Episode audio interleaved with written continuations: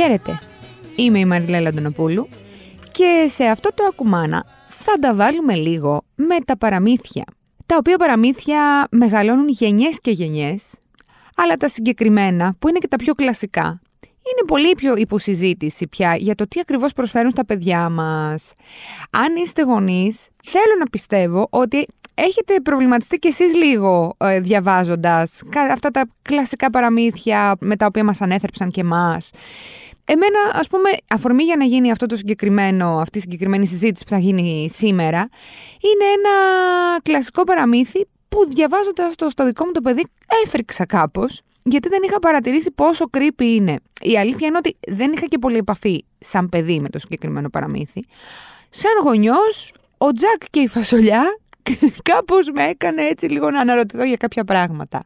Τι γίνεται λοιπόν σε αυτό το παραμύθι; Ο Τζακ και η μαμά του πεινάνε. Η μαμά λέει στον Τζακ να πάρει την αγελάδα από τον κήπο και να πάει να την πουλήσει σε μια καλή τιμή. Ο Τζακ συναντάει ένα περίεργο τύπο στον δρόμο που του ανταλλάσσει την αγελάδα με μαγικά φασόλια. Η μαμά του γίνεται έξαλλη πώς θα μας θρέψουν τα φασόλια; Και έτσι όπως τα παίρνει, του τα πετάει από το παράθυρο. Ο Τζακ μετά, μικρό παιδί τώρα, πάει και κλέβει τα χρυσά αυγά από την κότα του γίγαντα. Η μαμά του τα βλέπει, ανακουφίζεται με αυτή την εξέλιξη και σαν να μην έφτανε αυτό, ο Τζακ ξαναγυρνάει στο σπίτι του γίγαντα και βουτάει και την άρπα. Κάπου πιο κάτω ακούγεται και η ατάκα, φέρε μου το τσεκούρι μητέρα, για να κόψουν τη φασολιά και να ξεκάνουν και το γίγαντα. Που είχαν κλέψει, έτσι.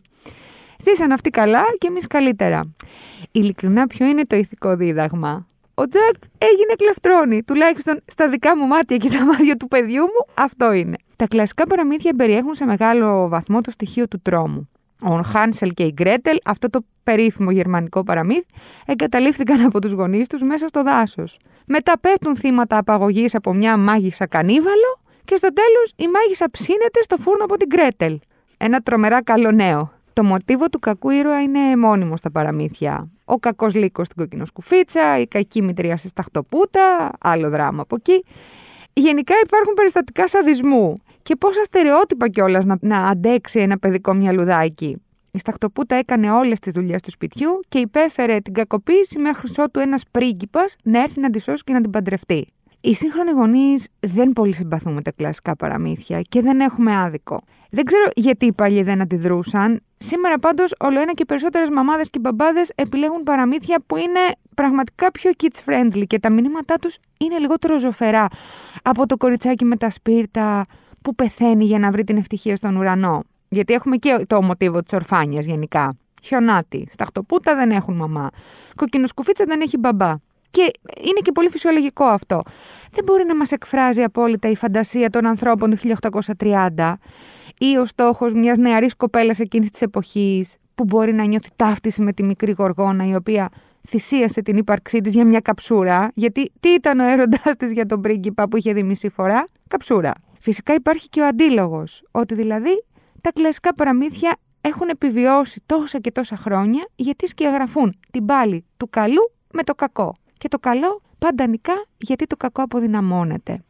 Αλλά για να μην συνεχίζω να μονολογώ, σήμερα θα κάνουμε μία κουβέντα για τα παιδικά παραμύθια με δύο ανθρώπους οι οποίοι τα ξέρουν καλύτερα από μένα γιατί έχουν ασχοληθεί. Ο ένας έχει γράψει ένα παιδικό παραμύθι και η άλλη της ε, παρέας μας ε, είναι μία ζωγράφος η οποία έχει, κάνει, έχει εικονογραφήσει ένα παιδικό παραμύθι.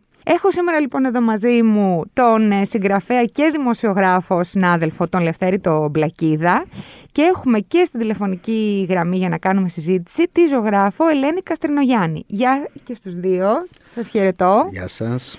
Καλημέρα, Μαρλέλα. Γεια σου, Ελένη μου. Χαίρομαι πολύ που είστε εδώ, γιατί πραγματικά το να λέμε γενικά για τα, για τα παιδικά παραμύθια, εγώ, εγώ το λέω από την πλευρά του γονιού.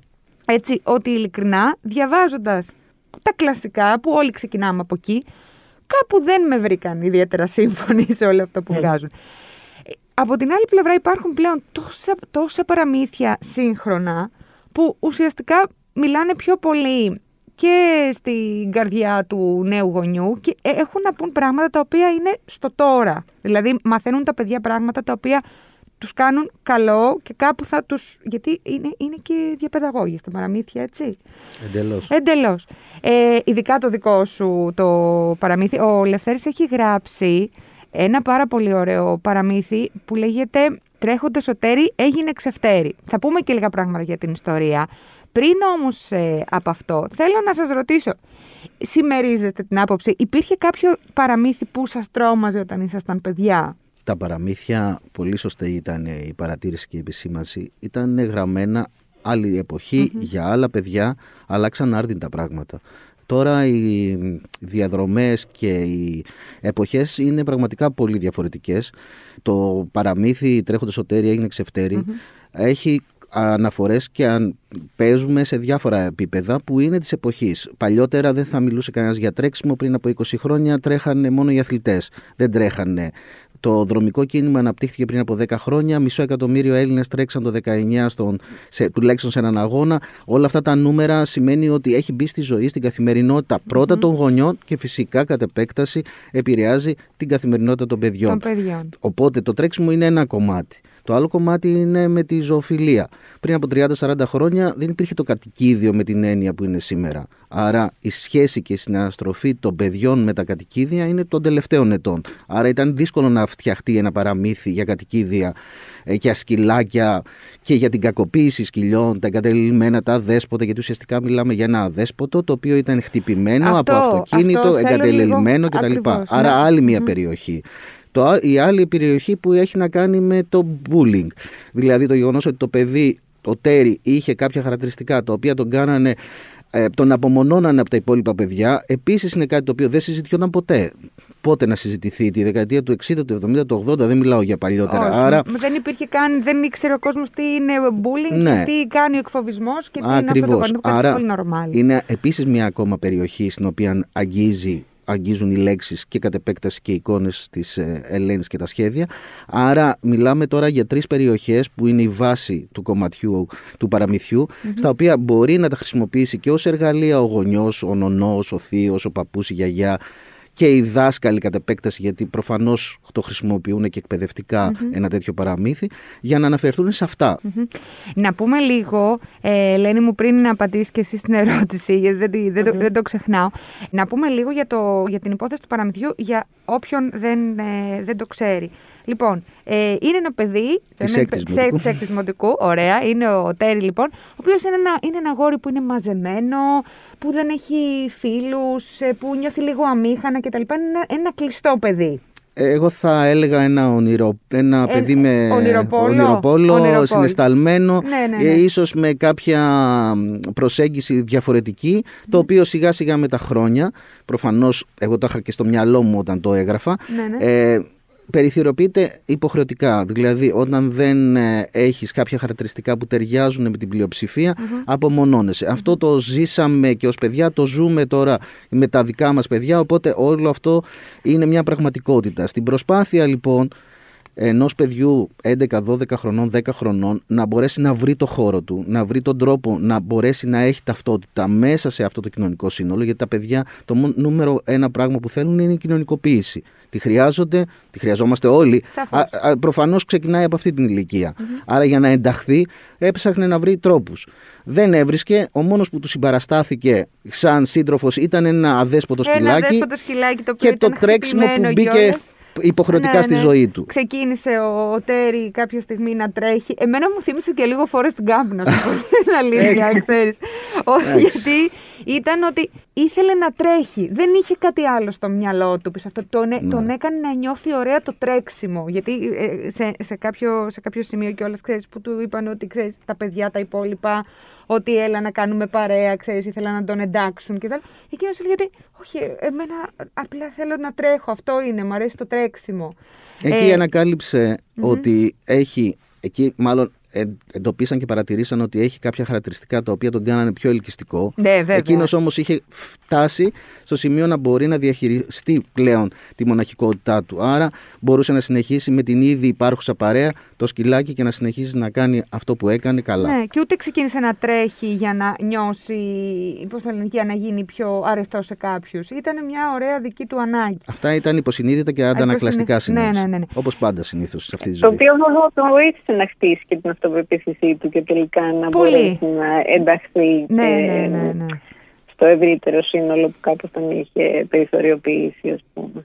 Ελένη μου, ε, συμφωνείς σε αυτό που είπαμε στην αρχή για τα παραμύθια, δηλαδή υπάρχουν κάποια παραμύθια που νιώθεις, γιατί έχεις και εσύ παιδιά, Έχω που και ένιωθες εγώ ότι- παιδιά. Η αλήθεια ναι. είναι ότι δεν θυμάμαι τον εαυτό μου να τρόμαζα με το λύκο που έτρωγε ε, τη γιαγιά τη κόκκινα Γιατί αυτό που μου έχει μείνει τελικά είναι η αφήγηση της μαμάς ή της γιαγιάς μου με την Ήρτα. Και αυτή η συναισθηματική επαφή μαζί τους μέσω του παραμυθιου Διαβάζοντα τα βέβαια τώρα στα παιδιά μου, ότι τα βρίσκω πάρα πολύ σκληρά και σκοτεινά και φουλ στα στερεότυπα με τα γοβάκια και τα γκλίτερ και το γάμο. και τους ως υπότες. μοναδικό στόχο. ναι, ναι, ναι, ναι, ναι, ακριβώς. Γι' αυτό λέμε ότι είναι λίγο Ε, εκτός τόπου και χρόνου. Ναι, ναι. Είναι απ' την άλλη εντάξει παρουσιάζει ζητήματα όπως είπες και εσύ νωρίτερα την έννοια του καλού και του κακού που είναι δύσκολο να τη δείξεις σε ένα μικρό παιδί. Μμμ. Ε, αλλά ευτυχώς οι επιλογές νομίζω πλέον σε βιβλία είναι πάρα πολλές, με πολύ ωραία αισθητική και όμορφα μηνύματα που αντικατοπτρίζουν την πραγματικότητα και τις ανησυχίες της εποχής σήμερα. Ε, δίνοντα και μια πολύ καλή αφορμή στους γονείς να συζητήσουν με τα παιδιά για οτιδήποτε τους απασχολεί μέσα από αυτή την πολύ ευχάριστη δραστηριότητα όπω είναι το διάβασμα. Μμμ. Ε, Είναι και κάτι ακόμα το οποίο έχει ενδιαφέρον. Ε, αυτό το παραμύθι, τα παιδιά, τα μεγαλύτερα παιδιά, γιατί απευθύνεται σε παιδιά ε, δημοτικου αλλά στις πρώτες τάξεις τους το διαβάζουν οι ενήλικες. Στην πέμπτη, έκτη, μπορεί και στην τετάρτη, το παιδί μπορεί να το διαβάσει. Αναγνωρίζει πράγματα που συμβαίνουν γύρω του. Ακριβώς, ακριβώς. Και ως εικόνες, είναι σημαντικό, τα σχέδια είναι Τα καταπληκτικά σχέδια. της Ελένης Ναι, ναι, ναι, Καστινογιάννη σαφώς, σαφώς. και, α- και στο κομμάτι Και των σε λέξεων καταστάσεις. και σε, σαν Μμμ. ιστορια Άρα αυτό βοηθάει και τους γονείς και τους εκπαιδευτικούς να έχουν κάτι, τα παιδιά, τα οποία να είναι κοντά τους, να είναι αναγνωρίσιμο. Τώρα όλες οι ιστορίες και τα παραμύθια του ε, ενός αιώνα πριν έχουν ε, κάτι άλλο, άλλες ε, καταστάσεις. Βλέπουμε ότι είναι πύργοι που υπήρχαν οι πύργοι, μιλάμε τώρα μεσαίων, αναγέννης, κάποια είναι γραμμένα στο 18ο, 19ο αιώνα. Είναι πολύ μακριά από την καθημερινότητα των παιδιών. Και ήταν και ήρωες, ε, υπήρχαν και ήρωες που ήταν ζώα. Θέλω να πω Ναι. ότι Με εντάξει, σε, αυτά ένα, ζούσαν. σε, ένα, ακριβώς, Ναι. σε ένα φαντασιακό επίπεδο μπορείς να ταυτιστείς. Αλλά πια από, από μια ηλικία και μετά ε, δεν νομίζω ότι μπορείς να ταυτιστείς με ένα ζωάκι. Ε, Νομίζω αν είναι πας, και normal. ναι, αν πας στον Αρκτούρο στην, ε, εκεί που είναι το Ακριβώς. καταφύγιο άγριων ζώων και δεις ένα λύκο ή δεις μια αρκούδα. Πλέον και ευτυχώς δεν συναντάμε όπως πριν από 30 χρόνια αρκούδες στα πανηγύρια. Ακριβώς. Άρα τα παιδιά Ευτυχώς. δεν είναι εξοικειωμένα και ευτυχώς α, έχουμε ξε- το, εξε- το έχουμε εξελίξει όλο αυτό το κομμάτι. Η προστασία της άγριας φύσης είναι ένα κομμάτι που το διαχειρίζονται οι εκπαιδευτικοί και οι γονείς. Η καθημερινότητα έχουμε τα περίφημα δέσποτα γιατί είναι τεράστιο θέμα γιατί και τα παιδιά τα βλέπουν τα σκυλιά. Δεν είναι ότι τα αγνοούν. Δηλαδή και μέσα στο αυτοκίνητο όταν είναι ο γονιός και οδηγάει βλέπει σκυλιά ή γατιά συνέχεια. Τα είναι εκατομμύρια τα σκυλιά και τα γατιά παντού στην Ελλάδα. Οπότε όλο αυτό το πράγμα όταν μπαίνεις στη διαδικασία να το κουβεντιάσεις με τα παιδιά, γιατί υπάρχουν τα ερωτήματα. Τα παιδιά ευτυχώς τα ρωτάνε όλα. Ό,τι σκέφτονται το μεταφέρουν σε λέξεις και έρχεσαι εσύ να το διαχειριστείς, ο γονιός, ο ενηλικας Και εκεί έχει πολύ ενδιαφέρον, γιατί μπορείς να τοποθετηθείς και να διαμορφώσεις την εικόνα και την άποψη των παιδιών γύρω από όλα αυτά τα θέματα. Και αν καλό σκεφτούμε κιόλας ότι εμείς ε, μεγαλώσαμε σε μια εποχή που πηγαίναμε στο τσίρκο. δηλαδή ας το πάμε και εκεί, Σωστά, έτσι. σωστά. Και πλέον δεν Ναι. πάμε στο τσίρκο για ευνόητους λόγους, έτσι. Δηλαδή ακόμα και το ζωολογικό κήπο πλέον κάπως λίγο, ε, δεν ξέρω, ε, εμένα μου έχει τύχει να μπω και σε μια δεύτερη σκέψη για το αν και εφόσον κτλ. Επειδή έχεις γράψει και κάτι άλλο που δεν είναι παραμύθι, είναι εύκολη υπόθεση. Είναι πολύ δύσκολη υπόθεση γιατί πρέπει να περάσεις από πολλά φίλτρα. Υπάρχουν όλα αυτά τα political correct ε, που πρέπει να τα προσέξεις.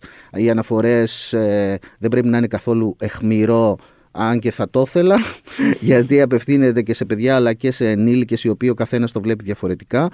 Φυσικά με βοήθησε πάρα πολύ η Δέσποινα Ιράμου, η οποία είναι επιμελήτρια του βιβλίου, η οποία έχει πάρα πολλά χρόνια πίσω της, γιατί ήταν ε, διευθύντρια σύνταξης στο, τους ερευνητές πάνε παντού της καθημερινη 20 χρόνια, οπότε ήταν πολλά χρόνια μέσα στο κομμάτι του παιδικού βιβλίου και των παιδικών ε, της παιδικής προσέγγισης και ως επιμελήτρια βιβλίων, οπότε είχε, με βοήθησε πάρα πολύ στο να μαζέψει κάποια πράγματα, να το στρογγυλέψει και να τα κάνει όπως πρέπει και αυτό το λέω συνέχεια σε κόσμο γύρω μου που εδώ και ένα χρόνο που ασχολούμαι με το παραμύθι και το επικοινωνώ και το συζητάω, μου λένε Α, και εγώ να γράψω και τα λοιπά. Και τους λέω, παιδιά, προσεκτικά δεν Ναι, είναι εύκολο το παραμύθι. ακριβώς, ακριβώς. Και πολλές φορές το βλέπουμε όταν διαβάζουμε παραμύθια, γιατί δεν μπορεί να είσαι μόνο καλός συγγραφέας, πρέπει να είσαι καλός συγγραφέας παιδικών βιβλίων, Βιβλίων. παύλα παραμυθιών. Ναι, ναι, ναι, ναι. Σωστά.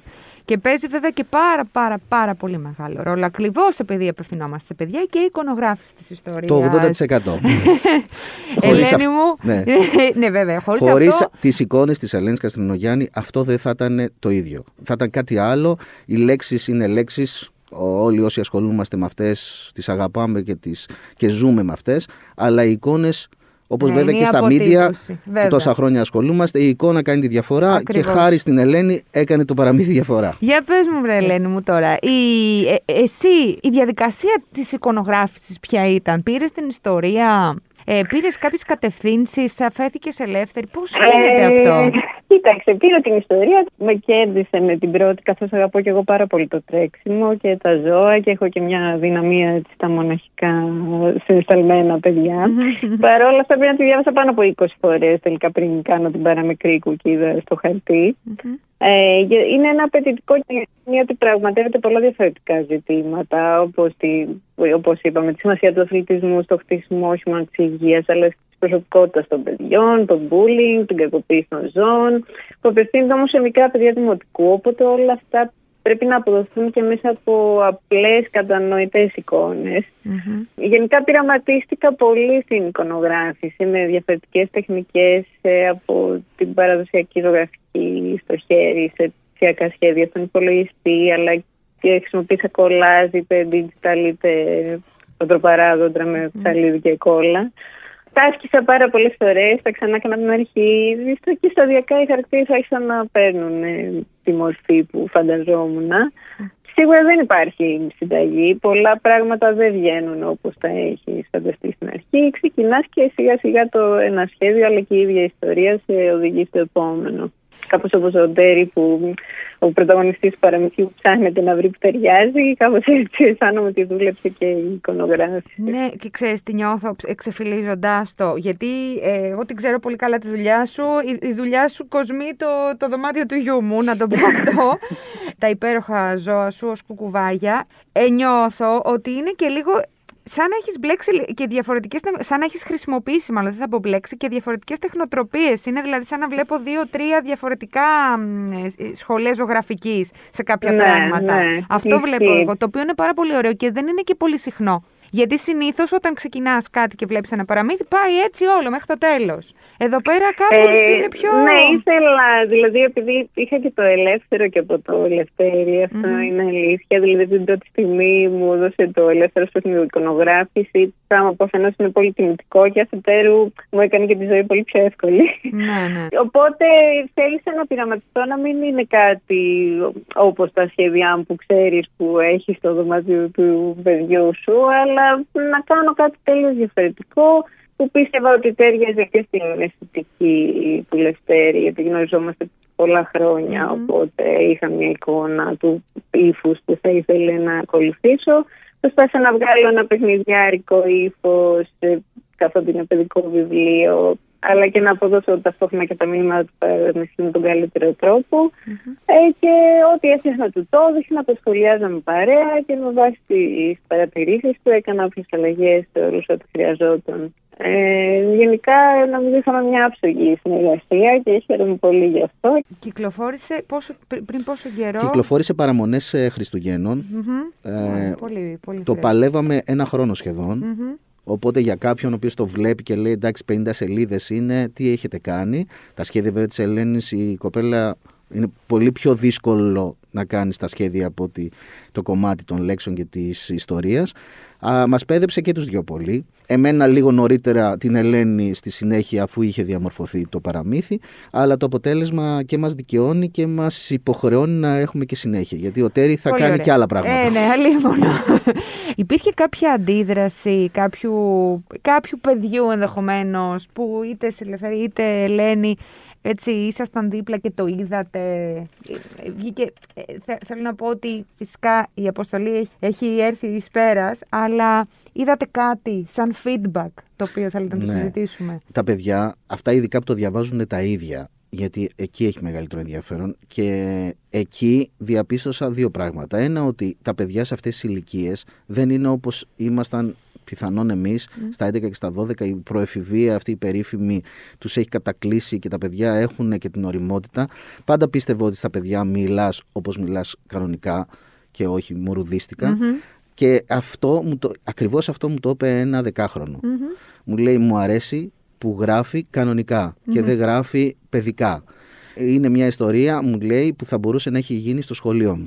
Οπότε αυτές τις δύο ατάκες σε μένα και με συγκίνησε και με άγγιξε και ένιωσα ότι εκεί, έστω για αυτό το ένα παιδί, γιατί ουσιαστικά πολλές φορές δουλεύουμε και στα παραμύθια για ένα παιδί. Ναι, ακριβώς. Για ένα παιδί που μπορεί να αρπάξει την ιστορία, να το δει, να το νιώσει, να το ζήσει και πιθανόν να το βοηθήσει να διαμορφώσει τη δική του διαδρομή. Είναι αυτό το λέμε, αν έστω και ένα παιδί. Ακριβώς. το έχουμε καταφέρει. Ναι, ακριβώς. Ναι, Αυτό που έλαβα και εγώ από το feedback που είχα είναι ότι ε, καταφέραμε να, να ταυτιστούν τα παιδιγυρες ε, και να έχει έτσι ένα διδακτικό χαρακτήρα το, το ε, παραμύθι εμέσως όμως, χωρίς να τους κουνάει το δάκτυλο.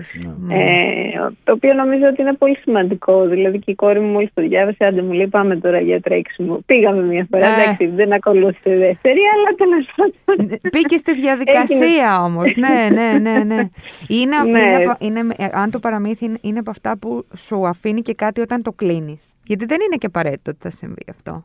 Πάει ναι. να πει ότι έχει κάνει καλή δουλειά. Έχει κάνει καλή δουλειά. Ναι. Γι' αυτό και ο στόχος και γι' αυτό κάνα, έγραψα και εγώ ένα κείμενο πίσω που είναι ουσιαστικά οδηγίες mm-hmm. χρήσης για το παραμύθι από τους ενήλικες, είτε είναι εκπαιδευτικοί, δάσκαλοι ή οποιοδήποτε άλλος ασχολείται με τα παιδιά, είτε είναι προς παππούδες, γονείς, ε, θείους, νονές κτλ. Το εργαλείο αυτό λοιπόν μπορείς να το χρησιμοποιήσεις εάν θες να περάσεις κάποια μηνύματα. Είναι πιο εύκολο να κάτσει ένα παιδί απέναντι και να του πεις Θα σου διαβάσω ένα παραμύθι, παρά να του πεις κάτσε απέναντι να σου πω πέντε πράγματα για τη ζωή. Mm-hmm. Ε, λειτουργεί πάντα σε όλους μας, ακόμα και στις μεγαλύτερες ηλικίες, όταν κάποιος κάθεται να σου πει μια ωραία ιστορία που βγάζει κάποια συμπεράσματα. Και προφανώς τα παραμύθια, όπως εγώ τουλάχιστον πίστευα και πιστεύω, σου δημιουργούν την ανάγκη να μάθεις να σκέφτεσαι, να μπορείς να αξιολογείς πράγματα και να βλέπεις μέσα από τις λέξεις τελικά ποια είναι η ιστορία. Αυτό ήταν, ε, αυτός ήταν ο στόχος. Ε, οι εικόνες κρατά τα παιδιά, δηλαδή βλέπουν τα, τις εικόνες και θέλουν, μαγεύονται από το γεγονός ότι αυτή η εικόνα θα τους πάει μέσα στις λέξεις και οι λέξεις θα φτάσουν σε αυτή την ιστορία στο ένα τέλος που δεν είναι τέλος, είναι όπως και στο τρέξιμο, ένας τερματισμός οδηγεί σε μια νέα εκκίνηση γιατί αφήνει και στο τέλος αυτή την αίσθηση ότι to be continued, δηλαδή συνεχίζεται. Ακριβώς, ακριβώς. Μάλιστα. Σας ευχαριστώ πάρα πολύ για αυτή τη συζήτηση. Ήταν πάρα πολύ ωραία. Ε, φαντάζομαι θα τα ξαναπούμε όταν ο Τέρι κάνει και κάτι άλλο. Ποδήλατο θα κάνει. Θα κάνει ποδήλατο, το μάθαμε. Ε, είναι πραγματικά ένα πολύ ωραίο παραμύθι και σας ευχαριστώ πάρα πολύ που ήσασταν σήμερα μαζί μας. Ελένη, γεια και χαρά από, από μακριά. Να είσαι καλά, ευχαριστώ πολύ Μαριλέλη. Ε, αυτά και για σήμερα λοιπόν. Ένα διαφορετικό ακουμάνα αλλά είχε πάρα πολύ ουσία γιατί γενικά τα παραμύθια, ειδικά εμείς οι πιο νέοι γονείς, συγκρινόμενοι με τους γονείς του παρελθόντος, τους δικούς μας και τους προηγούμενους κτλ. Τα παραμύθια τα, τα αξιολογούμε όπως ακριβώς πρέπει. Δηλαδή δεν υπάρχουν και παραμύθια στο σπίτι. Υπάρχουν τα παραμύθια τα οποία ε, τα χρησιμοποιούμε για να κάνουμε τα παιδιά μας όχι απλά για να φανταστούν ή για να σκοτώσουν την ώρα τους, για να μάθουν υπάρχει αυτό το πράγμα πολύ περισσότερο από ό,τι στο παρελθόν. Γι' αυτό και τα επιλέγουμε και πιο συγκεκριμένα και είμαστε και πιο αυστηροί με αυτά. Ε, ραντεβού λοιπόν την επόμενη εβδομάδα με ένα ακόμα άκουμάνα, πέμπτη. Μέχρι τότε τα γνωστά. Μπαίνετε στο ladylike.gr, διαβάζετε όσα περισσότερα πράγματα θέλετε και καταλήγετε στο No Filter Motherhood με θέματα σχετικά με τη μητρότητα. Γεια και χαρά!